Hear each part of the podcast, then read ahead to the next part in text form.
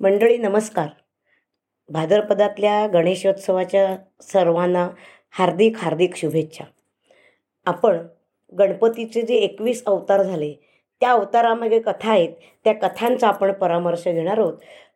पहिली कथा आहे गणपतीलाच अग्रपूजेचा मान का? एकदा काय झालं? ब्रह्मा विष्णू महेश इंद्र असे सगळे देव गप्पा मारत बसले होते. तेव्हा अग्रपूजेचं मान कोणाला द्यावा? याबद्दल त्यांच्यात वाद सुरू झाला. आणि शेवटी असं ठरलं की जो कोणी पृथ्वी प्रदक्षिणा आधी करून येईल त्याला अग्रपूजेचा मान देऊ. झालं. ठरल्याप्रमाणे प्रत्येक देव आपली वाहनं घेऊन निघाले.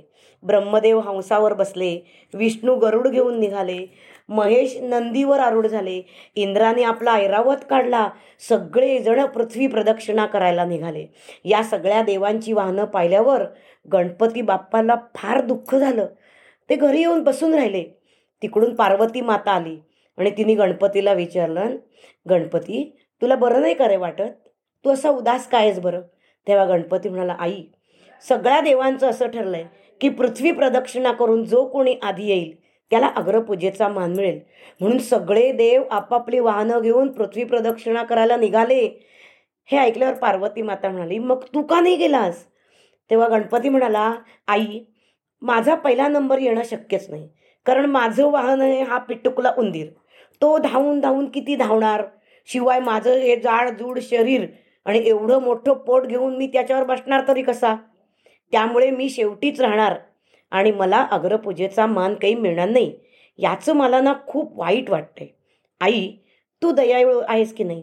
माझ्यावर तुझं प्रेम आहे. तरी तू कृपा करून मला याच्यावर उपाय सांग बरं. तेव्हा पार्वती म्हणाली हे बघ गणपती ही धरणी ही आपली माता आहे की नाही? म्हणजे सगळे देव आईला प्रदक्षिणा घालायला निघालेत. तू तुझ्या आईवडिलांची पूजा करून त्यांना तीन प्रदक्षिणा घाल. म्हणजे तुला पृथ्वी प्रदक्षिणेचं पुण्य मिळेल. ही गोष्ट गणपतीला पटली. त्याने सर्व पूजा साहित्य आणलं आणि श्री शंकरांना बोलावून घेतलं. दोघांची मनोभावाने पूजा करून प्रार्थना म्हटली आणि तीन प्रदक्षिणा घालून तो गप्प बसून राहिला. थोड्या वेळानंतर पृथ्वी प्रदक्षिणा करून सगळे देव हळूहळू परत आले. तेव्हा गणपती आपला आधी येऊन बसलेला. या सगळ्यांना आश्चर्य वाटलं.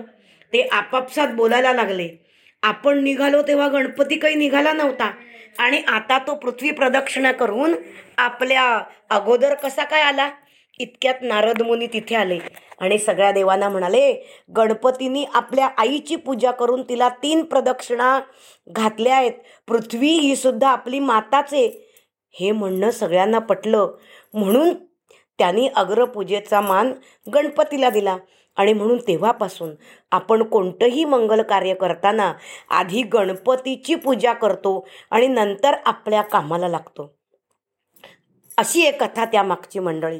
तर त्याबद्दल सुभाषितकारांनी एक सुंदर सुभाषित लिहून ठेवलंय. विद्यारंभे विवाहेच.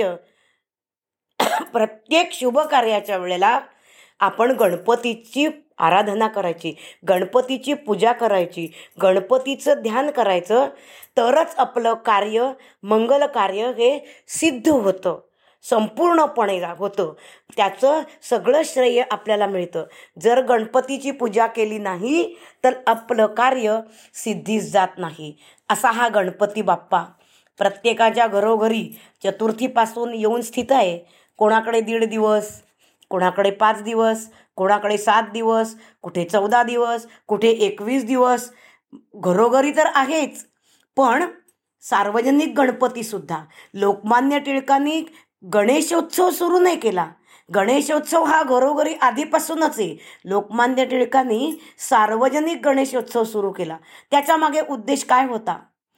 की त्या गणपतीच्या उत्सवाच्या निमित्ताने सगळेजण एकत्र येतील. सगळ्यांच्या मनातले हेवे दावे भेदभाव भांडण तंटा वादविवाद सगळं तात्पुरतं बाजूला राहील आणि त्या उत्सवामध्ये उत्साहाने सामील झाले की पुन्हा सगळा समाज सुसंघटित होईल एकत्र येईल आणि चांगल्या विचारधारा देशाला मिळतील एक आध्यात्मिक प्रगती करता येईल.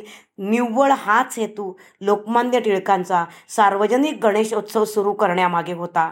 आणि त्याच गणेशोत्सवामध्ये आज आपण इतक्या विचित्र आणि विकृत प्रकारांनी त्या गणपतीचं पूजन करतो. त्याच्या आरत्या म्हणतो ते शब्दोच्चारसुद्धा इतके चुकीचे असतात कारण त्याच्या अर्थातही जात नाही. आणि म्हणून अर्थात हा गणपती आपल्याला सगळ्यांना सद्बुद्धी देवो कारण तो बुद्धिदाता आहे अशी गणरायाच्या चरणी प्रार्थना करूया. धन्यवाद.